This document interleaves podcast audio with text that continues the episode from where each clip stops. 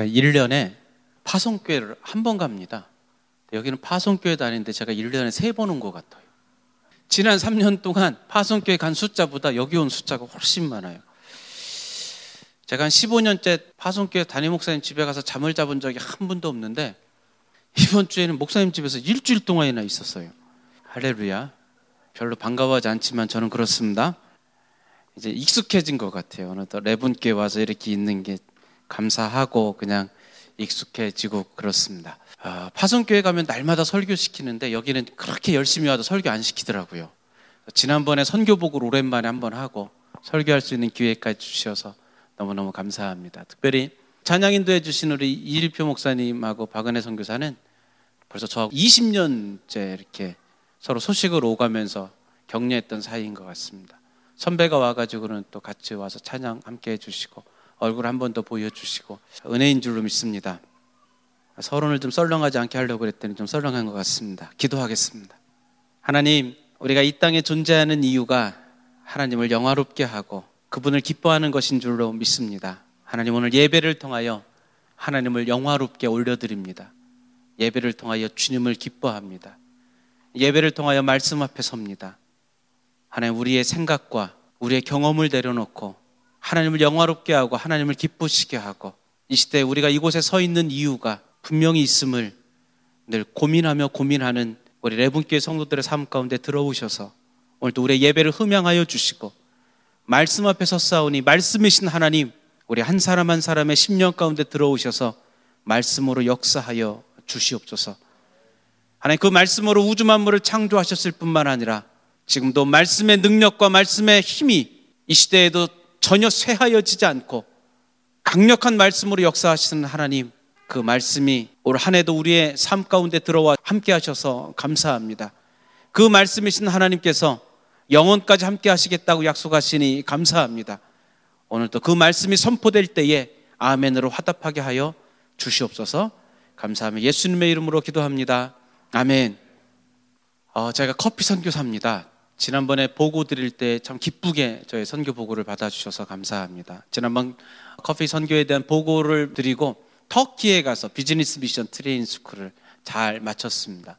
70명의 강사들과 중동 선교사들, 특별히 튀니지에서도 선교사님들이 오셨고요. 동유럽에서도 오셔서 함께 어떻게 이 시대에 공동체를 세워갈까라고 하는 고민을 가지고 함께 나눴습니다. 특별히 터키에서 너무너무 감사했던 것은 터키는 지금 부흥의 시기를 경험하고 있다라는 보고를 들었습니다. 특별히 5천 명이었던 터키 교회가 지난 10년 사이에 만 명으로 부흥했다라고 이야기를 합니다. 그리고 중동의 난민들이 터키로 들어오면서 이 터키의 골칫거리가 된 거예요. 난민들이. 또 터키를 통해서 동유럽을 통해서 자꾸 이렇게 서유럽, 중부 유럽으로 올라가니까 이 EU가 터키에게 돈을 줬어요. 너희에게 돈을 줄 테니까 난민들을 터키에서 막아달라고. 그래서 터키에 난민들이 많은데 이 시리아 난민, 레바논 난민, 아랍 난민들이 들어와서 아랍 교회를 형성하고 시리아 교회를 형성하고 레바논 교회를 형성하면서 터키는 기독교에 굉장히 부흥하고 있는 그 중심에 서 있는 것을 보게 됩니다.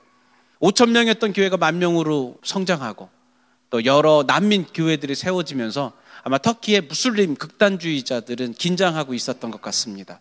많은 선교사들을 정부 차원에서 이렇게 출입을 못 들어오게 하면서 선교사를 보이지 않게 추방하고 있기도 하고요. 그러는 가운데에 우리가 다 알고 있는 얼마 전에 선교사님 한 분이 순교를 당하는 일까지 생겼습니다. 많은 이들이 염려하고 많은 이들이 아파했지만 우리 선교사들이 있는 카톡방에서는 우리가 함께 고백했습니다. 부흥이 있는 곳에 성령의 역사가 임하는 곳에 회개 영이 임하는 곳에 순교의 피가 필요하다라는 것을 우리가 함께 공감했습니다. 할렐루야. 터키는 부흥하고 있습니다. 하나님께서 일하지 않으시면 사탄은 긴장하지 않습니다. 부흥하지 않는 곳에는 순교와 핍박도 없습니다. 일하지 않으면 핍박이 없습니다. 일하지 않으면 부흥이 없습니다. 일하지 않는 곳에서는 순교의 역사도 일어나지 않습니다. 터키는 하나님께서 일하고 계신 그 현장인 것을 보게 됐습니다. 터키의 젊은이들이 하나님을 환상 가운데 만납니다. 막 잠을 자고 있는데 갑자기 피 묻은 손이 못 박힌 손이 막 피를 떨구고 있는 거예요. 뭔지 모르고 깨어났는데 이게 너무너무 선명해서 너무 조심스럽지만 친구에게 조심스럽게 이야기했더니 혹시 너 누구를 만나볼래? 가서 선교사라고 하는 기독교인이라는 사람을 만나봤는데 피 묻은 예수의 피가 너에게 보여줬다면 하나님이 너를 택한 것이 아니냐. 하나님이 너를 택하여 불렀다면 예수 그리스도의 복음에 반응해야 된다. 이러면서 복음을 만나게 되고 접하게 되고 성령께서 꿈과 계시로 터키에 있는 젊은이들에게 중동에 있는 많은 젊은이들에게 복음의 문을 열고 있다라고 하는 이야기들을 선교사님들을 통해 들을 수 있었습니다. 그 많은 젊은이들이 회개하고 돌아오지만 그들에게는 굉장히 어려운 삶이 기다리고 있습니다. 예수님을 믿고 구원을 받으면 뭐 행복해야 되는데 터키 형제들은 굉장히 고난 가운데 들어가게 됩니다. 일단 가족 공동체에서 떠나야 됩니다. 그렇지 않으면 형제들로부터 살해의 위협을 받게 되고 공동체로부터 계속해서 어려움을 당하게 됩니다. 직장 생활을 하는데 하루에 다섯 번 그들은 메카를 향해 절을 해야 됩니다. 기도를 해야 됩니다. 그들은 알라를 향해 기도하지만 예수님을 영접한 그 형제는 직장에서 하루에 다섯 번 예수님을 향해 기도한다는 마음으로 메카를 향해 기도하지만 여전히 마음 가운데에 걸림이 있습니다. 불편합니다. 결국은 직장을 내려놓게 되지요. 직장을 내려놓고 교회 공동체 속으로 들어가 보지만 더 많은 젊은이들이 이미 직장 없이 교회 공동체 안에 들어와서 터키 교회는 너무너무 가난합니다. 교회는 부흥하지만 터키 교회는 너무너무 가난합니다. 터키의 1호 파종 선교사가 김주선 선교사님입니다. 외국어 대학교 수석으로 졸업하고 국가 장학금으로 터키에 공부하러 갔습니다. 박사과정을 공부하고 있었습니다. 얼마나 열정적이었는지 그때 공부하면서 공부하면서 터키 형제들을 집에 8명을 데리고 살았다고 이야기합니다. 근데 하루는 한 형제가 또 찾아왔는데 내가 예수님을 영접하고 회개하고 기독교인으로 살기를 결단했는데 한 달 동안 밥을 몇 번 못 먹었습니다. 나에게 밥을 줄 수 있습니까? 찾아왔답니다. 밥을 먹이고 하룻밤을 재우고 정말 미안한데 이 용돈을 좀 줄 테니까 다른 데서 지내다가 또 어려울 때 오면 어떻겠냐? 우리 집은 벌써 여덟 명이 살고 있으니 형제가 더 이상 있을 곳이 없어서 미안하다. 용돈을 주고 보냈다고 합니다. 한 두 달 뒤에 다시 왔을 때 다시 한번 용돈을 줬는데 그 다음에 취직이 됐다는 소식이 들려서 너무너무 기뻤다고 합니다. 그러고 나서는 몇 달 지나지 않아서 이 형제가 죽었다는 소식을 들은 거예요. 뭔 일인가 싶었는데 취직이 됐는데 취직된 그곳이 철문을 만드는 회사였던 거지요. 무거운 철문을 만드는 회사에서 이 철문을 등짐을 지고 가다가 너무 굶고 너무 굶고 힘들어서 이 철문 밑에 이렇게 넘어져서 깔려서 죽었다는 소식을 들었다는 거예요. 하나님 이럴 수가 있습니까? 이럴 수가 있습니까? 하나님 너무 하시는 거 아닙니까? 내가 저 형제를 붙잡았더라면 데리고 살았더라면 내가 어떻게 살아야 되지 어떻게 살아야 되지 박사 과정을 포기하고 이 형제들과 살기 위해서 비즈니스를 시작했다라고 이야기합니다. 여행사를 시작하고 염색 공장을 시작하고 지금은 정말 많은 형제들이 함께 공동체를 누리며 살아가고 있는데 나그네 회심한 그리스도인 형제들을 돌보지 않았을 때에 내가 박사가 되는 것보다 내가 한국에 돌아가서 교수로 성공하는 것보다 이 형제들을 보듬어 살아야 되겠다 라고 생각했던 김주선 선교사가 저에게 찾아와서 터키가 부흥하고 있는데 이 형제들을 직업 교육을 시켜야 되겠습니다. 선교사님 두피 care skin care. 우리에게 직업 학교를 세워 주십시오. 커피, 파스타, 피자. 우리에게 직업 학교를 세워 주십시오. 그분의 그 간절한 부름과 터키 선교사들의 부름 가운데에 우리가 터키에서 70명의 강사들과 선교사들이 모여서 사역을 잘 마쳤습니다. 내년 3월 달에는 두바이에서 이 행사를 하기로 했습니다.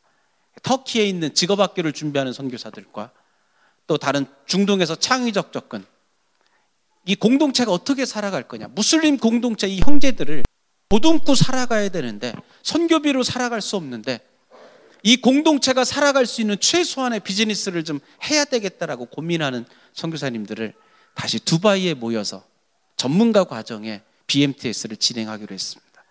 내년 10월에는 그리스에서 이 난민들, 난민은 하나님의 계획인 줄로 믿습니다. 제가 잠시 후에 이야기하겠지만 이 난민들을 향한 BMTS를 진행하면서 하나님 이 시대에 커피로 시작하였지만 하나님 은혜를 주셔서 이 촌스러운 선교사가 파스타도 내가 파스타 한다는 건 아니요. 강사들이 있어. 파스타도 하고 피자도 하고 두피케어도 하고 스킨케어도 하면서 하나님 중동의 난민들을 섬기기를 원합니다. 이집트의 요르단의 터키의 그리스의 난민 직업 학교가 세워지고 회심한 무슬림들을 향한 그들이 마음껏 하나님의 공동체를 힘있게 세워갈 수 있는 창업 선교에 함께 동참하는 기업들과 회사들과 선교사들이 연합하여서 하나님의 나라를 든든히 세워가는 중동 사역에 쓰임받게 하시니 감사합니다. 이 소원하는 마음을 가지고 2019년을 보냈습니다. 할렐루야. 2019년은 제가 이탈리아로 이사 간 지 딱 1년이 된 거예요. 이탈리아로 왜 이사 갔는지 얘기를 했나요? 중동 선교를 해야 되겠는데, 직업 학교를 해야 되겠는데, 난민들에게 교육을 해야 되겠는데, 근데 선생님들 어디서 왔어요? 물어보면은 나 말레이시아에서 왔는데요. 이렇게 하면 촌스러워 보여요, 세련돼 보여요. 이 직업학교 자격증을 줘야 되는데 라이센스를 줘야 되는데 나 인도네시아에서 왔는데요. 그러고 인도네시아 라이센스를 주면 촌스러워요, 안 촌스러워요? 촌스럽잖아요. 어디 자격증을 줘야 돼요? 이탈리아에서 왔는데요. 그러면 얼굴을 보니까 전혀 믿을 수가 없는데 그래도 뭘이야? 내가 이탈리아에서 왔다는데 내가 이탈리아에서 산다는데 이탈리아에서 커피를 가르치고 있다는데 중동에 있는 사람들이 유럽 진출을 소원하고 있습니다. 직업학교 그들에게 이탈리아에서 또 미용에 대한 한국에서 좋은 라이센스들을 줄 수 있는 강사들과 함께 협력하면서 이번에 파스타는 프랑스에서 강사가 와가지고 함께 사역을 했어요. 좋은 강사들이 정말 헌신된 강사들이 함께 하면서 이 꿈을 펼쳐나가고 있습니다. 이런 이야기를 나눴더니 선교사님 도저히 이해가 안 가요. 선교사님처럼 촌스럽게 생겼는데 왜 그런 좋은 강사들이 선교사님과 함께 일하는지 이해할 수가 없어요. 누구는 또 이렇게 이야기하네. 나를 겉만 보시면 안 되는 줄로 믿습니다. 하나님께서 이 시대에 필요해서 좋은 사람들을 붙여주신 줄로 믿습니다. 나의 능력으로, 나의 힘으로 일하는 것이 아니라 하나님이 마음 아파하는 그곳, 하나님이 바라보시는 그곳, 그곳에 목숨 걸고 사명으로 달려갈 때에 그렇다고 내가 목숨을 걸었다는 건 아니요. 그렇다고 목숨을 안 건 것도 아니요. 내가 올해 비행기만 40번을 탔어요. 대충 목숨 건 것 같아요? 안 건 것 같아요? 네, 목숨 걸었어요. 비행기 40번이 아니라 그 이상의 힘든 일이 있어도 주님, 주님 내게 주신 사명입니다라고 달려갔던 것 같아요.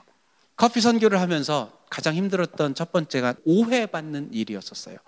왜 목사 선교사가 그걸 해야 되냐라고 했을 때 많은 선배 목사님들이 염려했고 저를 후원하던 교회가 후원을 다 끊기 시작했어요. 그래서 잘 나가던 선교사가 하루아침에 이상한 선교사로 전락했을 때에 제게는 생명과도 같은 여러 가지 중에 두 가지를 결단해야 되는 일이 있었지요. 첫 번째, 하나님, 이 커피 미니스트리가 하나님께로부터 온 사명이라면 나는 목사 안수를 내려놓고 목사의 직임을 교단 본부에 가서 내려놓고 평신도 전문인 선교사로 내가 돌아서겠습니다. 라고 하는 그 사명에 대한 마음이 있었어요. 두 번째, 하나님 선교비가 제로가 돼도 나는 이 길을 가겠습니다.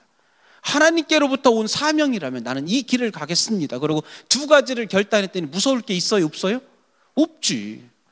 목사 한 수도 내려놓고 제로여도 가겠다는데 이것이 제가 하나님과 복음 앞에 결단하는 시간이었었습니다. 저는 결단을 했는데 시간이 지나니까 가족들이 너무 힘든 거예요. 재정적으로도 힘들고 너무 많이 돌아다니니까 힘들고 그 힘든 시간 시간들을 넘어가면서 한 번은 가족에게 물어봤어요. 아빠가 한국 교회에서 200명 모이는 교회에서 청빙이 왔는데 아빠가 한국 교회 목사님으로 어, 청빙을 받아 가는 게 좋겠냐, 어떻게 하는 게 좋겠냐 물어봤더니 우리 딸들과 가족이 이야기합니다. 아빠, 아빠만 선교사인 것이 아니라 우리도 선교사예요. 우리는 아빠가 선교사님으로 있는 게 너무너무 좋아요. 그래도 우리는 우리도 선교사의 삶으로 함께 가고 싶어요. 딸들이 이 이야기를 했을 때에 한국교회 청빙을 고사하고 선교사로 설 수 있었습니다. 불편했지만 가족이 함께 선교사입니다 라고 이야기했을 때에 참 행복했던 것 같습니다. 얘들아 고맙다. 딸들아. 아빠가 재정적으로 너무 힘들다. 학교를 그만두자. 그래가지고 애들이 동시에 학교를 그만뒀어요. 큰 놈은 휴학하고 작은 애는 학교를 그만두고 그때 학교를 그만둔 작은 애는 4년째 학교를 안 다니고 있지요. 아빠랑 열심히 조수가 돼서 열심히 사역을 하고 있습니다. 사명이라는 것, 이 사명은 저를 행복하게 만들어서 지치지 않게 만들었고, 사명은 우리 가족이 하나님 앞에 설 수 있었던 큰 힘이었던 것 같습니다. 정말 촌스러운 나에게, 영어도 잘 못하는 나에게, 요리도 잘 못하는 나에게, 하나님이 BMTS라고 하는 비즈니스 미션 트레이닝 스쿨을 통해서 중동의 난민 사역과 직업 학교를 만들어내고 네트워크하는 사명을 또다시 주셨어요. 그것 때문에 이사까지 가야 되고 쉽지 않은 결단이었습니다. 그런데도 내가 지쳐 보여요? 행복해 보여요? 과묵혀 왜 그렇게 힘들어 보여요? 행복해 보여요? 너무너무 행복해요. 가족에게 미안하지만 너무너무 행복해요. 조금 지나면 가족에게 미안한 것도 없어질 것 같아요. 가족들이 다 이 사명 앞에 들어오기로 했어. 큰딸도 대학을 졸업하고 12월 17일 날 이탈리아로 들어오기로 했어요. 온 가족이 주와 복음 앞에 사명 앞에 함께 섰으면 좋겠다고 계속해서 점검하고 점검하고 점검하면서 저는 초청하고 있고 딸들은 한 걸음씩 한 걸음씩 거부하는 듯 하면서 들어와서 아빠의 사명 앞에 어느덧 함께 녹아져 가고 있는 모습을 아, 보게 됩니다. 불편합니다. 사명은 불편함이 참 많습니다. 나이 50이 되면은 조금 뭔가를 안주해 가고 집도 하나 사놓고 자동차도 좀 있고 뭔가 연금에 대한 노후에 대한 뭐가 좀 있어야 안심할 텐데 나이 50이 돼가지고 아 내가 50이 됐다는 얘기요 지금 나이 50이 돼가지고 있었던 차까지도 말레이즈에서 다 정리해버리고 있었던 짐까지도 다 정리해버리고 가방 두 개 털레털레 들고 그냥 이탈리아로 간 거예요. 비자도 없이 가서 지금까지 비자가 없어요. 나는 1년에 반 이상을 이탈리아 밖에서 떠돌아다녀야 되는 신세이기도 해요. 집은 그나마 월세로 있어. 차도 없어요. 비자도 없고 차도 없고 불편하게 이를 데 없어요. 뭐 노후 이런 생각은 해본 적도 없고 지금도 급한디 그럼에도 불구하고 사명 앞에 서 있는 자들은 행복한 줄로 믿습니다. 오늘 아모스서를 시작으로 사도행전으로 넘어왔다가 다시 아모스로 가려고 그랬더니 오늘 중에 설교가 안 끝날 것 같아서 아모스서는 생략하고 우리 사도행전 15장 말씀을 가지고 안디옥 교회가 그 어려운 이방인의 선교 가운데 어떠한 모습으로 함께 동참했는지를 함께 나누며 은혜를 받으려고 합니다. 우리 사도행전 15장 말씀을 함께 나누면 좋겠습니다. 1절은 형제들이 우리 2절은 우리 자매들께서 이렇게 교독하면 좋겠습니다. 1절 시작. 어떤 사람들이 유대로부터 내려와서 형제들을 가르치되 너희가 모세의 법대로 할례를 받지 아니하면 능히 구원을 받지 못하리라 하니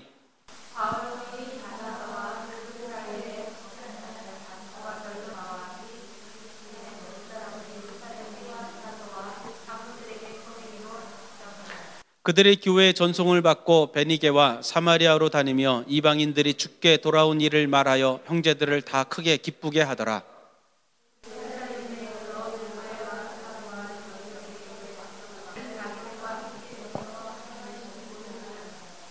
바리세파 중에 어떤 믿는 사람들이 일어나 말하되 이방인에게 할례를 행하고 모세의 율법을 지키라 명하는 것이 마땅하다 하니라.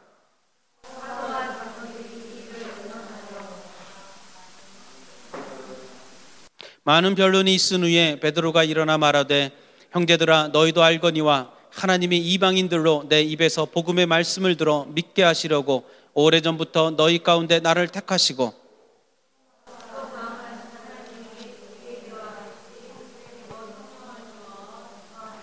믿음으로 그들의 마음을 깨끗이 하사 그들이나 우리나 차별하지 아니하셨느니라.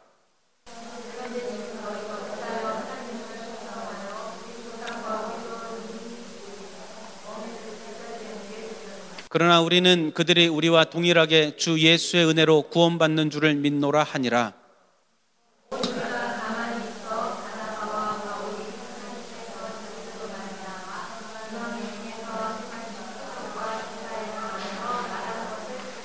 말을 마침에 야고보가 대답하여 이르되 형제들아 내 말을 들으라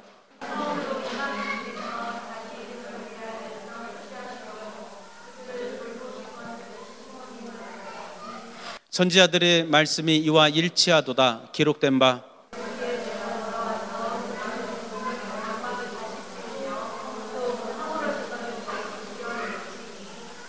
이는 그 남은 사람들과 내 이름으로 일컬음을 받는 모든 이방인들로 주를 찾게 하려 함이라 하셨으니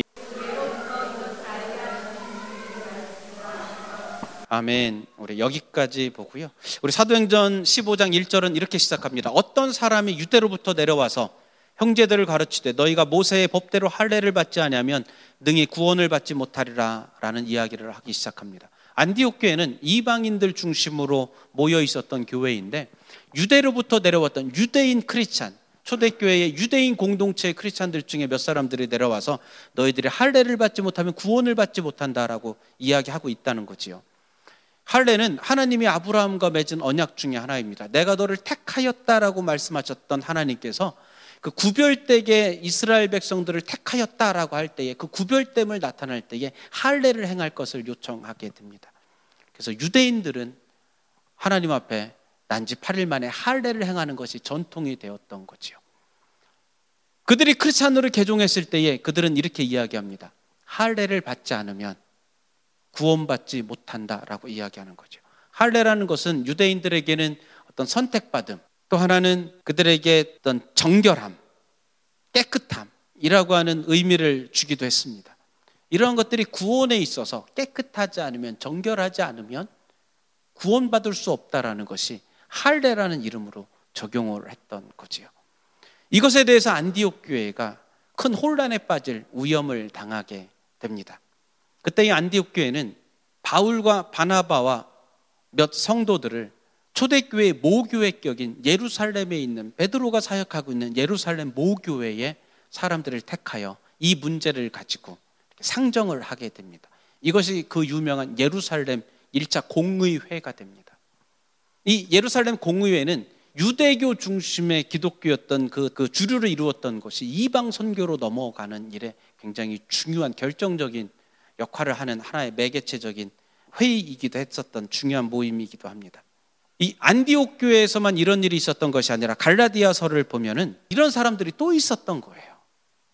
왜냐하면 유대 기독교인들은 생각하기를 자기들은 선민, 택한 백성일 뿐만 아니라 자기들은 구원받는 그때의 어떤 특권층을 누리고 싶었던 교회 안에서도 기득권을 누리고 싶었던 그 사람들이 자꾸 할례라고 하는 율법을 적용해서 자기들의 주의를 찾아버리고 자기들이 예수님과 또 기독교와 사도들과 더 친한 것처럼 자꾸 자기들의 권리를 주장했던 그런 사람들이었습니다.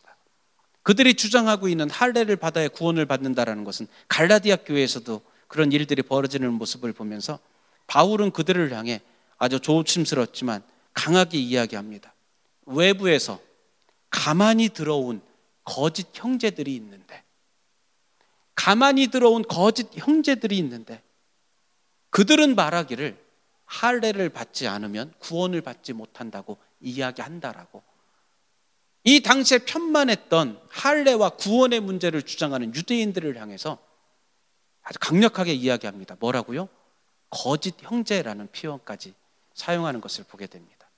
안디옥 교회는 이 문제를 가지고 바울과 바나바와 성도들을 이제 모교회인 예루살렘 교회로 파송하게 되는데 이 문제를 가지고 가는 길에 3절에 보니까 그들이 교회 전송을 받고 베니게와 사마리아로 다니며 이방인들이 죽게 돌아온 일을 말하며 형제들을 기쁘게 하더라.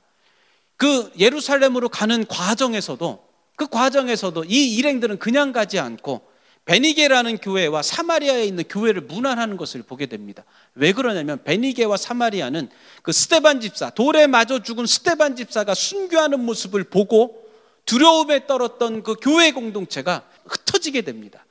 그 흩어진 교회 공동체가 다시금 믿음을 부여잡고 새 교회를 만들어서 교회가 든든히 서가고 있었던 그 교회를 가는 중에 방문하게 되는 것이지요. 안디옥 교회는 자기 교회의 어려운 상황, 교회가 산산조각이 날 수도 있는 이 위기의 시대에도 사람들을 파견할 때에 가는 길에 또 다른 이방 교회와 또 다른 형제 교회들을 돌보는 일에 게을르지 않았던 것을 보게 됩니다. 왜냐하면 안디옥 교회가 가지고 있었던 사명이 있었어요. 안디옥 교회는 우리는 이방 선교의 부름을 받았다라고 그들은 고백하는 것을 보게 됩니다. 사도 바울을 안디옥 교회가 선교사로 파송합니다. 이방인들 중에 예수님을 영접한 기독교인들이 힘들 때마다 안디옥 교회는 그들을 케어하는 것을 보게 됩니다. 사도행전 14장에도 그 사건이 발생하는 것을 우리는 알게 되지요. 힘든 순간이 있었지만 교회가 두 조각이 날 것 같은 상황의 순간도 있었지만 이들은 두 가지를 잘 택했던 것 같습니다. 하나는 그들이 가지고 있는 사명이 무엇냐라는 것을 끝까지 고민하면서 파견단을 보낸 것 같습니다. 또 하나는 그들에게는 지혜가 있었던 것 같습니다. 내부적으로 이것을 토론하고 내부적으로 이것을 해결하려고 그러면 논쟁이 일어날 것을 염려했던 이들은 오히려 모교회인 예루살렘 교회에 이 문제를 상정했더라는 거지요. 교회는 옳은 두 가지 일, 옳은 세 가지 일, 모두가 옳은 일을 가지고 논쟁할 때가 참 많은 것이 교회인 것 같습니다. 선교도 마찬가지인 것 같습니다. 커피 선교 해야 되냐 말아야 되냐? 해야 돼요, 안 해야 돼요? 해야지요. 전통적인 선교 해야 돼요, 안 해야 돼요? 해야지요. 전부 다 옳은 선교를 가지고 논쟁할 때가 참 많습니다. 근데 안디옥 교회는 굉장한 지혜가 있었고 지혜를 받들어 예루살렘으로 가게 됩니다. 예루살렘에 이르러서 사도들과 장로들의 영접을 받고 그들이 이제 회의를 하게 되는데 예루살렘에 갔더니 거기에는 더 강력한 유대인 정도가 아니라 예루살렘에 갔더니 강력한 바리세파들이 모여 있네. 율법을 강조했던 바리세파 사람들이 딱 나타나자마자 하는 말이 할례를 받아야 구원받을 수 있습니다라고 이야기하는 거예요. 다른 말로는 베드로가 심무하고 있었던 교회, 모교회인 초대교회에도 여전히 그들의 율법을 강조하며 할례를 강조하며 할례와 구원의 문제를 연관짓고 있는 유대교 바리새파들이 강력하게 있었다는 거예요. 베드로가 목회하고 있는 그 속에서도 이 문제를 해결하지 못하고 있었더라는 거지요. 그 문제 속에 장로들과 사도들과 안디옥에서 온 교회를 대표하는 사람들이 모여서 회의를 진행하게 됩니다. 그때에 사도 베드로가 자기 심중에 고민하고 고민했었던 그 이야기를 변론을 하며 꺼내 놓게 됩니다. 뭐라고 이야기합니까? 7절입니다. 많은 변론이 있은 후에 베드로가 일어나 말하되 형제들아 너희도 알거니와 하나님이 이방인들로 내 입에서 복음의 말씀을 들어 믿게 하시려고 너희 알지 않느냐 나 베드로야 예수님의 기적을 봤고 예수님의 죽으심을 보았고 예수님이 부활하신 후에 마가의 다락방에서 성령을 체험하고 예수님과 함께 했던 나 사도 베드로야. 나 사도 베드로에게도 하나님이 이방인들에게 복음을 전할 때에 이방인들이 회개하고 돌아오는 역사를 준 것을 너희가 알지 못하느냐. 우리의 하나님은 유대인의 하나님일 뿐만 아니라 이방인들의 하나님인 것을 나 베드로에게조차도 보여주시지 않았느냐라고 지금 베드로는 이야기하고 있는 것을 보게 됩니다. 오래전부터 너희 가운데 나를 택하셨고 또 마음을 하시는 하나님이 우리와 같은 그들에게도 같은 성령을 주어서 증언하셨다라고 이야기합니다. 우리 하나님의 영은 같은 분인 줄로 믿습니다. 인도네시아에서 만난 그 하나님의 영도 같은 하나님이시고 터키에서 만난 그 터키 형제들의 영도 같은 하나님이시고 우리의 하나님도 같은 하나님인 줄로 믿습니다. 우리 가족들이 터키의 BMTS에 갔다가 아내 박은경 선교사하고 딸이 터키 형제들을 만날 수 있는 기회가 있었어요. 난민으로 왔던 형제들을 만날 수 있었던 거죠. 감옥에 갇히기도 하고 모진 어려운 수고를 당하기도 하고 그 와중에 복음을 지키고 신앙을 지키려고 몸부림치는 한 형제의 간증을 듣다가 우리 딸이 너무너무 눈물이 나가지고 아빠한테 글을 쓴 거예요. 아빠, 아빠, 아빠. 또 다른 한편에서는 우리가 믿는 그 성령 하나님께서 터키에서도 일하시고 요르단에서도 일하시고 이집트에서도 일하셨던 것처럼 이방인들에게 같은 성령으로 나타나지 않았느냐라고 베드로는 이야기하기 시작합니다. 믿음으로 그들의 마음을 깨끗하게 하사 그들이나 우리나 차별하지 아니하셨느니라. 할례로 너희들은 깨끗하게 한다고 말하지만 아니다. 이전에 우리가 몰랐을 때에는 아브라함의 언약을 통해서 할례를 통해 그 의식을 통해 깨끗하게 된다고 말했지만 우리가 기다렸던 메시아 예수 그리스도 이제는 그분을 믿음으로 말미암아 우리가 깨끗하게 되었으니 우리가 다 같이 깨끗하게 되었으니 할례를 받지 않아도 그들에게도 구원의 은혜가 함께 임한 것이 아니냐.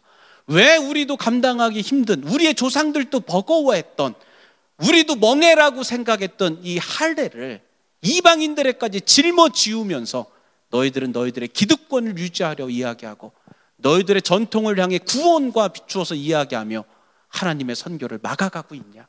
이방인의 선교를 왜 제한하고 있냐? 아마 베드로는 안타까운 심정으로 예루살렘 공의회를 통해서 베드로의 심정을 이야기하고 있는 것 같습니다. 그리고 베드로는 바울과 바나바에게 기회를 줍니다. 당신들이 우리에게 왔을 때에 하고 싶은 이야기가 있으면 하십시오 이야기했을 때에 안디옥 교회의 파송을 받아 선교 활동을 했던 선교사 바울은 이방인 선교에 어떤 일들이 일어났는지를 그들 앞에서 간증하게 됩니다. 아마 그 간증의 내용은 사도행전 14장의 내용을 간증했을 거다라고 주석가들은 이야기합니다. 바울이 이고니온이라는 곳에 가서 회당에서 복음을 전합니다. 그때에 허다한 무리가 예수님을 영접했다라고 이야기하고 또 한편으로는 복음을 받은 이들 중에 이상한 신을 전한다고 해서 바울과 바나바를 잡아 죽이려고 했을 때에 그들이 도망하였다라는 이야기가 나옵니다. 또 루스드라라는 곳에 갔을 때에는 태어나면서부터 걷지 못하는 자가 만나게 되는데 그때에 바울은 이야기합니다. 그를 만났을 때에 그를 만났을 때에 그에게 구원받을 만한 믿음이 있던 것을 알게 됩니다. 그러고는 사도 바울은 담대히 이야기합니다. 일어나서 내 발로 걸어 가라라고 이야기합니다. 난 이 대목을 보면서 너무 멋있었어요. 그러니까 안진뱅이에게 예수 그리스도의 이름을 명하노니 일어나 가라라고 했던 그 말씀이 그대로 이루어졌는데 바울에게는 어떤 눈이 있었냐면 구원받을 만한 믿음이 그 안진뱅이에게 걷지 못하는 이에게 있다라는 영적인 눈으로 그의 영을 본 거예요. 이게요. 전도의 영이 있는 사람들은 알아요. 할렐루야. 이게 전도에 몸부림쳐 보면 복음에 몸부림쳐 보면 찔러서 복음이 들어갈 사람인지 찔러서 복음이 안 들어갈 사람인지 알아요. 알아요. 몰라요. 알아요. 이 될 사람인지 안 될 사람인지 알아. 근데 바울이 알았다는 거예요. 바울은 이방 선교와 복음에 미쳐 있었던 사명 가운데 살았던 바울은 보는 순간 저에게 복음이 필요하다는 걸 알았고 내가 복음을 선포하고 예수 그리스도의 능력을 저에게 선포할 때에 저가 그 능력을 의지해서 일어나 걸을 준비가 돼 있다라는 걸 보았더라는 거지요. 중동에 있는 선교사들이 이야기해요. 지난 300년 동안 복음이 들어가기 어려웠습니다. 지난 300년 동안 열매가 너무너무 적었습니다. 중동, 이슬람, 그들은 상종 못할 사람들입니다. 나는 20년 동안 중동에 선교를 했었는데 두 명밖에 세례를 주지 못했습니다. 말도 마. 나도 15년째인데 나는 제자 한 명도 만들지를 못했어. 우리 중동 선교는 포기해야 되는 거 아니야. 영국 선교사들도 미국 선교사들도 서방의 선교사들도 지난 300년 동안 선교를 해봤지만 중동은 열매가 없어서 그 땅은 포기해야 될 땅인 것으로 우리는 굉장히 버거워했습니다. 한국 교회 중동 선교에 열심을 가지고 선교사를 보내봤지만 열매가 너무 적은 거예요. 교회 안에 세우기도 힘든 거예요. 세례를 주었다는 소식을 듣는데 10년씩이나 걸리는 그 중동 선교를 우리가 계속 해야 돼? 안 하면 안 돼? 이 고민 가운데 있었던 거지요. 샘물교회 사건이 터진 이후에 중동 선교는 싸늘해져 갔던 것을 보게 됩니다. 그 이후에 9.11 테러 사건도 나오고 알카에다가 나오면서 난민이 나오면서 우리는 또 다른 프레임에 속았던 것 같아요. 지난 300년 중동은 열매가 없어. 난민들 골치 아픈 존재들이야. 난민들 장벽을 세워야 돼. 유럽으로 건너오는 난민들 막아야 돼. 테러 집단들, 무슬림들은 무서운 사람들이야라고 하는 우리가 이 땅의 프레임에, 이 땅의 프레임에 이렇게 씌워진 것 같아요. 이 땅의 프레임에 씌워지면서 우리 속에 드는 생각이 무슬림은 무슬림이야. 무슬림은 하나님의 백성이 아닌가? 그건 아닌데. 근데 선교의 대상이 아닌 것처럼 착각했던 거지요. 그 모습을 바라보던 하나님께서 무슬림 3억 4천만 명의 중동에 있는 무슬림들을 하나님의 백성인 줄로 믿습니다.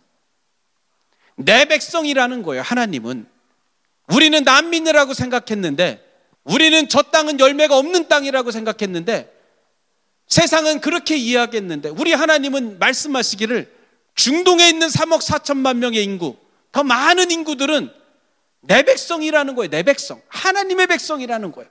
그래서 내가 300년 동안 끊임없이 선교사를 보냈다는 거야. 그 가운데 한 명이라도 나를 영접하면 내 백성이 한 명이라도 회개하고 돌아오면 나는 기쁘겠다라는 하나님의 간절함으로 300년을 쉬지 않고 선교사를 보냈다는 거지요. 그러셨던 하나님께서 마지막 극단의 조치를 취한 것 같아요. 이건 내 얘기요. 또 난민 포럼에서 했던 선교사들의 이야기요. 난민을 만드셨다는 거예요. 난민은 하나님의 작품이라는 거예요. 믿어지십니까? 이런 거예요. 그렇게 복음의 열매가 없었던 그 땅 가운데에 무슬림은 한 형제라고 생각했는데 알라가 가장 위대한 신인 줄 알았는데 그 알라를 믿는 우리가 한 형제라고 생각했던 무슬림이 우리를 공격하네. 우리 아버지를 죽이고 삼촌을 죽이고 우리 형이 죽어나가고 우리는 모든 재산을 잃고 시리아는 인구의 50% 60%가 난민이 돼서 전 세계를 떠돌아다니고 레바논 사람이 난민이 돼서 전 세계를 떠돌아다니면서 무슬림은 형제인 줄 알았는데 알라의 이름으로 우리가 가장 위대한 종교인 줄 알았는데 알라의 이름으로 우리를 공격하고 형제가 우리를 공격해. 그러면서 무슬림을 대 회의가 느껴지고 알라에 대해서 왠지 모를 불신이 생기는 그들이 이 나라 저 나라를 떠돌며 이곳저곳을 떠돌며 그래도 무슬림이 우리를 도와주겠지. 이곳에 있는 무슬림들이 우리를 받아주겠지라고 생각했는데 모두가 외면하는 그들에게 소식을 들어 들어 들어 어디를 찾아갔더니 우리가 그토록 경멸했던 기독교인이라는 사람들이 우리에게 먹을 것을 주고 옷을 주고 피할 거처를 주면서 그들을 만나보고 그들의 하나님을 만나봤더니 그곳에 진정한 하나님이 계셨다라는 구원의 열매가 맺혀지는데 제가 지난 1년 동안 네 번의 이슬람 포럼을 참석했어요. 배워야 되겠다라고 생각하고 그때 선교사님들의 보고에 의하면 2018년, 2019년 매년 만 명 이상의 난민들이 예수 그리스도를 구주로 영접하고 돌아오고 있다라고 보고하는 것을 보고 깜짝 놀랐습니다. 할렐루야. 300년 동안 몇 명이 회개하고 돌아왔는지 답답해 하시던 그 하나님께서 무슬림들에게도 난민이란 이름으로 복음 들을 기회를 주셨던 거지요. 아랍의 봄, 아랍 선교사들은 중동 선교사들은 지난 10년을 향해 아랍의 봄이라는 표현을 씁니다. 딱딱했던 얼음과도 같았던 열매가 없었던 그 땅에 드디어 하나님이 아랍의 봄, 난민이라는 것을 통해서 하나님이 복음의 꽃을 피우고 계시구나. 우리의 프레임은 어떤 프레임에 씌워져 있어요? 세상이 주는 프레임에 씌워져 있다면 중동에서 일어나고 있는 하나님의 역사를 경험하지 못할 거예요. 우리의 프레임이 세상의 프레임이 아니라 하나님의 프레임 안에서 저들이 중동에 있는 저들도 하나님의 백성이다라고 인정할 때에 하나님의 역사가 기대되고 하나님의 그 사명 앞에 하나님의 일하심 속에 우리가 들어가게 될 줄로 믿습니다. 또 다른 형태의 난민들은 탈북자들이지요. 평양 대부 엄청난 역사가 있었던 그 땅에 사회주의, 공산주의 체제가 들어가면서 말씀 하나, 기도 한 번, 찬송 한 번 제대로 할 수 없었던 그 땅, 하나님의 백성들이 지난 50년 넘게 복음을 잃어버렸던 그 세대들, 그들을 향해서 하나님이 또 다른 난민의 형태인 탈북자라는 형태로 하나님에게 하나님의 복음을 들을 기회를 그들에게 주셨지요. 탈북자들, 탈북민들, 우리 백성들, 그들도 하나님의 긍휼함 가운데 그들도 예배하고 그들도 말씀을 듣기 원하시는 하나님의 계획이요 하나님의 작품인 줄로 믿습니다. 오늘 안디옥 교회는 이방인들 선교가 그 시대에 하나님의 관심이다라고 믿었고 이방인들을 구원하는 그 일이 이방 선교가 안디옥 교회의 사명인 것을 확신했습니다. 그렇기 때문에 그들은 유대교 중심의 기독교인들과 지혜로운 부딪힘을 통해서라도 이 일을 극복하려고 노력을 했고 예루살렘 공의회를 통해 이 일을 진행하고 있는 것을 보게 됩니다. 바울이 이렇게 베드로가 이렇게 증언하였지만 사람들의 마음은 냉랭했던 것 같습니다. 바울이 증언했어도 사람들의 마음은 그닥 많이 흔들리지 않았던 것 같습니다. 기득권을 가지고 있다는 것은 때론 그럴 때가 많이 있습니다. 옳은 것 같지만 오라도 나는 싫다는 거예요. 한번 얘기해 볼까요? 오라도 싫다는 거예요. 중고등학교 애들이 젊은 애들이 교회 올 때 화장 진하게 오면은 돼요. 진하게 하고 오면 돼요, 안 돼요. 이 어린 것들이 교회 올 때 짧은 치마 입고 오면 돼요, 안 돼요. 교회 올 때 이렇게 야시시하게 가슴이 패진 옷을 입고 오면 돼요, 안 돼요. 안 되지. 어른들의 신앙과 어른들의 전통에 보면은 교회 올 땐 그러면 안 되는 거예요. 근데 얘네들은 왜 안 되냐는 거예요. 내가 교회 가는 게 중요하지. 누가 옳은지는 몰라. 말씀드렸잖아요. 교회는 항상 옳은 두 가지, 옳은 세 가지를 놓고 다툰다니까요. 옳은 것을 놓고 다투는데 베드로도 이야기하고 바울도 이야기했는데 아직도 사람들이 미동하지 않는 것 같아요. 온 무리가 가만히 서서 그냥 바울과 바나바가 하는 이야기까지 들었어요. 그 모습을 보다 못한 야고보가 나서기 시작합니다. 여기에 야고보는 열두 제자의 야고보가 아니라 예수님의 동생 야고보요. 예수님의 동생 야고보는 베드로의 뒤를 따라서 2대 이제 리더로 이렇게 자리매김을 할 만큼 좋은 인품과 성정을 가지고 있는 사람이었었어요. 야고보가 나타나서 이렇게 이야기합니다. 우리가 성경을 보니까 선지자들도 이야기하기를 이후에 내가 돌아와서 다윗의 장막을 다시 지으며 허물어진 것들을 다시 회복시킬 건데 허물어진 것들이 회복되는 그때에 그 남은 사람들과 내 이름으로 일컬음을 받는 모든 이방인들이 주를 찾게 하려 함이라. 아모스 선지자도 이야기한 것처럼 이방인들이 하나님께로 들어오는 것, 무너진 장막, 무너진 성막 이것들이 회복되어지고 예수 그리스도로 말미암아 온전하여지는 이때에 이방인들이 하나님께로 돌아오는 것은 구약의 선지서에서도 예언되었던 것처럼 하나님이 계획하신 일이었었다. 지금 하나님이 계획하신 그 예언이 지금 우리 시대에 진행되어지고 있는 거 아니냐. 하나님의 계획이 우리의 삶 가운데에 드러나고 있는데 어찌하여 이방인들에게 그 무거운 짐을 메우고 있느냐. 이것은 오늘날 우리의 뜻이 아니라 하나님의 뜻이었다라고 이야기하면서 다시금 베드로와 바울의 증언을 뒤에서 힘을 몰아줍니다. 근데 야고보는 대단히 대단히 지혜로웠던 것. 그럼에도 불구하고 예루살렘 교회가 유대인 중심으로 있었기 때문에 그들이 말하는 그럼 정결함은 어떻게 할 거냐? 그럼 선민인 예루살렘 하나님께 선택받은 백성들이 거룩함을 유지해야 되지 않느냐. 구별돼야 되지 않느냐. 그럼 이 부분은 어떻게 할 거냐라고 하는 할례가 구원이 아니면 그럼 그리스도인은 뭐냐? 하나님께 택함 받은 백성은 뭐냐? 아브라함이 택한 우리와 같이 저들을 택했다면 저들은 뭐가 달라야 되냐라고 하는 2차적인 질문이 있을 것을 예상한 야고보는 이렇게 이야기합니다. 다만 다만 이방인들이 우리에게 돌아올 때에 이방인들이 우상의 더러운 것, 우상에게 바쳤던 재물들을 꺼리낌없이 막 먹는 거예요. 음행하는 거야. 그 다음에 막 목매다른 거, 피체 있는 그런 음식들을 막 먹는 거예요. 구별하지 않고 거룩하지 않았던 그들의 좋지 않은 우상 앞에 절하고 제물로 드려졌던 그런 제사 음식 같은 것들을 막 먹지 못하도록 이방인들에게 그들의 정결함과 구별됨을 다시 세워주자라고 지혜로운 건의를 하게 됩니다. 이것을 좋게 받아들인 예루살렘 공의회는 할례가 구원과 관계가 없음. 그리고 이방인들은 더러운 것과 우상 숭배한 것과 음행을 피하고 하나님의 선민으로 하나님의 거룩함을 지키는 것에 대해서 합의를 하게 됩니다.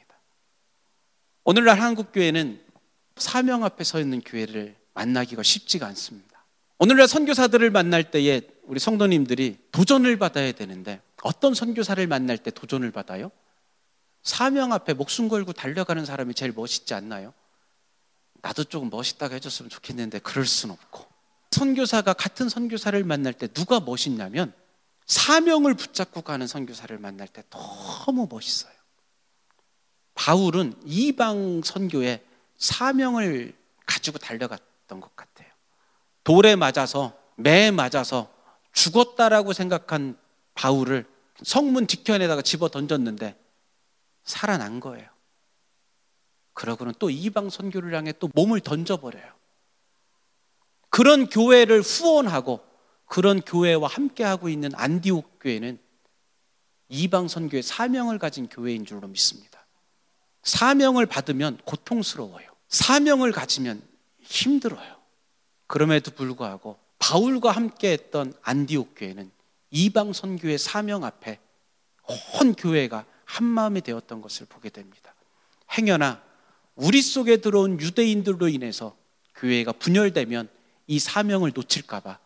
안디옥 교회는 지혜롭게 지혜롭게 지혜롭게 이방 선교의 가장 걸림돌인 할례에 대한 문제를 예루살렘 교회에 도움을 청하면서까지 해결을 하게 되는데 안 될 것 같았던 그 일, 베드로도 포기하고 있었던 그 일을 사명을 가진 안디옥 교회를 통해서 해내는 것을 보면서 우리는 하나님의 사명 앞에 서서 하나씩 하나씩 열매를 거두어가는 안디옥 교회를 향해 박수를 쳐줄 수밖에 없는 것 같습니다.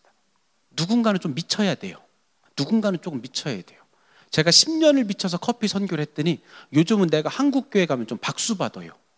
교단 본부에서 나를 향해 사례 발표자로 와서 교단 선교에서 사례 발표해달라는 일들이 여러 번 생겼어요. 내가 좀 인기가 좋아졌어요. 앞으로 저를 볼 일이 좀 드물어질 거예요. 내가 생각보다 바빠졌어요. 사명을 가지고 가는 일이 때로는 오해도 있고 수고스러움도 있지만 그거를 넘어선 안디옥 교회를 통해 구원과 할례에 대한 문제가 해결됐을 뿐만 아니라 안디옥 교회와 예루살렘 교회는 더 친분이 가까워진 것을 보게 돼요. 예루살렘 교회가 이 예루살렘 공회를 통해서 결정된 것을 가지고 어떤 일을 하게 되냐면 바울과 바나바와 그 안디옥 교회에서 온 사람들만 이렇게 안디옥 교회를 보내면은 우리가 가서 회의를 하고 왔는데 이러이런 결정이 났다. 그러니까 구원과 할례에는 상관이 없다. 이렇게 이야기하면은 혹시 안디옥 교회에 있었던 그 유대인들 할례를 받아야 된다고 결정했던 사람들이 니네들 말은 우리가 믿을 수 없어. 니네 돌아오는 중간에 그렇게 입을 맞추고 왔을 수도 있잖아. 그러니까 우린 안 믿을 거야. 이래서 또 이중 분열이 일어날 것을 고민했었던 것 같아. 성경에 보니까. 예루살렘 교회가 어떤 형태를 취하냐면 바울과 바나바와 안디옥 교 성도들이 돌아갈 때에 예루살렘 교회의 중직들을 함께 보냅니다. 그들을 함께 보내서 편지를 쓰고 바사바라고 하는 유다와 신라를 함께 보내게 됩니다. 그들은 가서 그 편지를 낭독하고 형제 교회인 안디옥 교회에 문안합니다. 우리는 예루살렘 교회 리더들입니다. 우리가 이곳에 와서 형제들을 뵙게 돼서 기쁩니다. 우리가 이번 모임으로 안디옥 교회 이 고민이 안디옥 교회의 고민이 아니라 온 초대교회의 고민인 것으로 우리가 공감했고 당신들의 노고를 치하합니다. 우리는 형제들입니다. 당신들을 만난 것이 너무나 기쁩니다. 안디옥 교회는 이들을 기쁘게 영접합니다. 안디옥 교회와 예루살렘 교회와 또 다른 갈라디아 교회들이 이 일로 인해서 같은 공동체임을 더 깊이 느끼게 됩니다. 이것이 연합인 줄로 믿습니다. 어려울 때일수록 사명 앞에 서일수록 혼자 달려가는 것이 아니라 사명 앞에 서 있을수록 연합해야 되는 줄로 믿습니다. 문제가 있을수록 그 문제를 함께 공감하며 함께 풀어갈 때에 하나님의 교회가 더욱 든든히 서가는 줄로 믿습니다. 제 마음에 소원하는 마음이 있는 거예요. 뭔 마음이겠어요? 나는 박기범 목사님하고 내가 연합하고 싶은 거예요. 여러 사람들을 만나봤는데 시애틀에서 박기범 목사님처럼 멋있는 목사님이 드물어. 아멘이십니까? 내가 형제 교회 가서 커피 강의를 해보고 내 시애틀에서 커피 강의 한 열 몇 개 교회 했을 거요. 그렇게 커피 강의 하면서 목사님들의 사람들을 만나봤어도 난 박기범 목사님이 좋아. 이렇게 멋있을 수가 없어. 그래가지고 내 마음의 소원이 뭐냐면 지난 3년 동안 나는 레분교회랑 연합하고 싶은 거예요. 박기범 목사님하고 연합하고 싶은 거예요. 이 마음이 얼마나 한결같았는지 큰 교회에서 나보고 우리와 함께 하자고 꼬셔도 내가 안 간다니까 할렐루야. 안 믿어지나 봐. 진짜요. 안 간다니까요. 박기범 목사님 교회만 이렇게 내가 짝사랑하면서 온다니까. 내가 목사님을 너무너무 좋아해요. 레분교회를 너무너무 좋아해요. 이 시대는 이 시대는 모든 문제를 함께 안고 있는 것 같아요. 아마 같은 문제를 안고 살아가는 한국 교회와 미국 교회도 마찬가지인 것 같아요. 다음 세대 젊은이들이 없습니다. 연합이 안 됩니다. 새로운 대안이 필요합니다.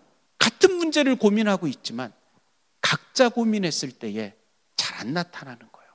안디옥 교회, 갈라디아 교회, 예루살렘 교회, 서머나 교회 다 각자 각자 고민하고 있었던 그들에게 안디옥 교회가 나타나서 사명을 가지고 이방 선교라는 같은 교회가 나타나서 할례와 구원의 문제를 해결했던 것처럼 나는 커피 선교뿐만 아니라 연합하는 일에 있어서 목사님과 함께 하고 싶어서 짝사랑을 했는데 나만 짝사랑한 것 같아. 바라기는 먼 곳에서 손문성 선교사가 중동에 있는 무슬림들을 향해 또 유럽에 들어와 있는 무슬림들을 향해 때로는 유럽 교회를 향해 하나님 시간 허락할 때마다 미국 교회를 향해 선교적인 도전을 함께 하면서 하나님 앞에 그냥 교회 공동체로 만족하는 것이 아니라 한 명의 선교사로 한 명의 선교사로 잘 가는 것이 아니라 하나님 커피 선교가 난민 직업학교가 이 시대 이 네트워킹과 연합이 하나님 내게 주신 사명입니다라고 믿음으로 행복하게 달려가는 손선교사를 귀히 여겨주시고 할렐루야 생각날 때마다 기도해 주시고 더 바라기는 하나님 레분교회의 사명이 무엇입니까? 미국에 있는 수백 수천 개 교회 중에 하나로 레분교회를 삼으셨습니까? 아니면 이방인의 선교로 삼으셨습니까? 아니면 또 다른 선교로 삼으셨습니까? 다음 세대 젊은이들이란 사역자로 삼으셨습니까? 또 다른 사역으로 삼으셨습니까? 레분교회를 향한 하나님의 사명이 없다면 사명을 발견하지 못한다면 목사님은 힘들 거예요. 사명이 있는 사람이 힘들겠어요? 사명이 없는 사람이 힘들겠어요? 목표가 없는 젊은이가 힘들겠어요? 목표가 있는 젊은이가 힘들겠어요? 사명이 없는 교회가 더 힘든 거예요. 사명이 없는 선교사가 더 힘든 거예요. 사명이 없으면 그때그때 보이는 것만 하면 되거든. 사명이 있는 교회가 더 행복해요. 사명이 있는 선교사가 더 행복해요. 사명이 있는 가정이 더 행복해요. 사명을 붙잡고 살아가는 그리스도인이 더 행복한 거예요. 바라기는 레븐 교회가 하나님의 사명이 무엇인지 그 사명 앞에 흔들림이 없고 그 사명 앞에 지혜로운 자들을 세워서 그 사명이 레분의 사명으로 멈추지 않고 주위의 연약한 교회들과 문제당한 교회들을 세워가는 안디옥 교회와 같은 사명을 가진 교회가 되기를 주의 이름으로 축복합니다. 그 사명이 있다면 사명에 걸맞는 목사님이 그 사명을 이루도록 도와줘야 되고 그 사명에 걸맞는 선교사가 함께 동참하여 연합에 대한 사명을 함께 이루어 나가고 그 시대의 아픔과 문제들을 우리가 끌어안고 끌어안고 하나님께서 우리 각 사람에게 각 성도들에게 각 직업에게 은혜를 주셔서 이걸 끌어안고 하나님 이것이 우리의 사명입니다라고 레분교회가 몸부림칠 때에 안주하는 것이 아니라 그 사명을 붙잡고 몸부림칠 때에 하나님이 우리를 작다 여기지 아니하시고 가장 높은 자로 가장 큰 자로 하나님께서 우리를 사용하실 줄로 믿습니다. 기도하겠습니다. 하나님 감사합니다. 안디옥 교회는 작고 연약한 이방인들의 교회였지만 유대인들만의 기독교였던 작은 지역 교회가 팔레스타인 전체의 기독교로 확장되어지는 이방 선교에 가장 중심된 역할을 했던 아름다운 교회가 된 것을 말씀을 통해 함께 나누게 하시니 감사합니다. 사명을 가진 바울을 통하여 복음이 로마로까지 전달되어지고 세계 선교의 교두부가 확보되었던 것처럼 사명을 가진 교회, 사명을 가진 선교사, 사명을 가진 목회자, 사명을 가진 사역자들, 집사님들, 권사님들 장로님들, 사명자를 통해 하나님이 일하시는 줄로 믿습니다.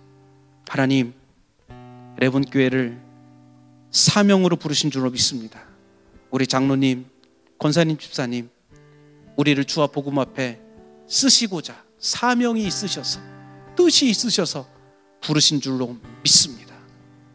우리가 유대인의 전통과 같이 우리의 전통과 경험에 우리를 제한하지 말게 하시고 주와 복음과 사명 앞에 고민하고 고민하고 고민하게 하여 주시옵소서. 우리 안에 머무르는 것이 아니라 사명을 향해 나아가는 공동체 되게 하여 주시옵소서. 감사합니다. 예수님의 이름으로 축복하며 기도합니다. 아멘.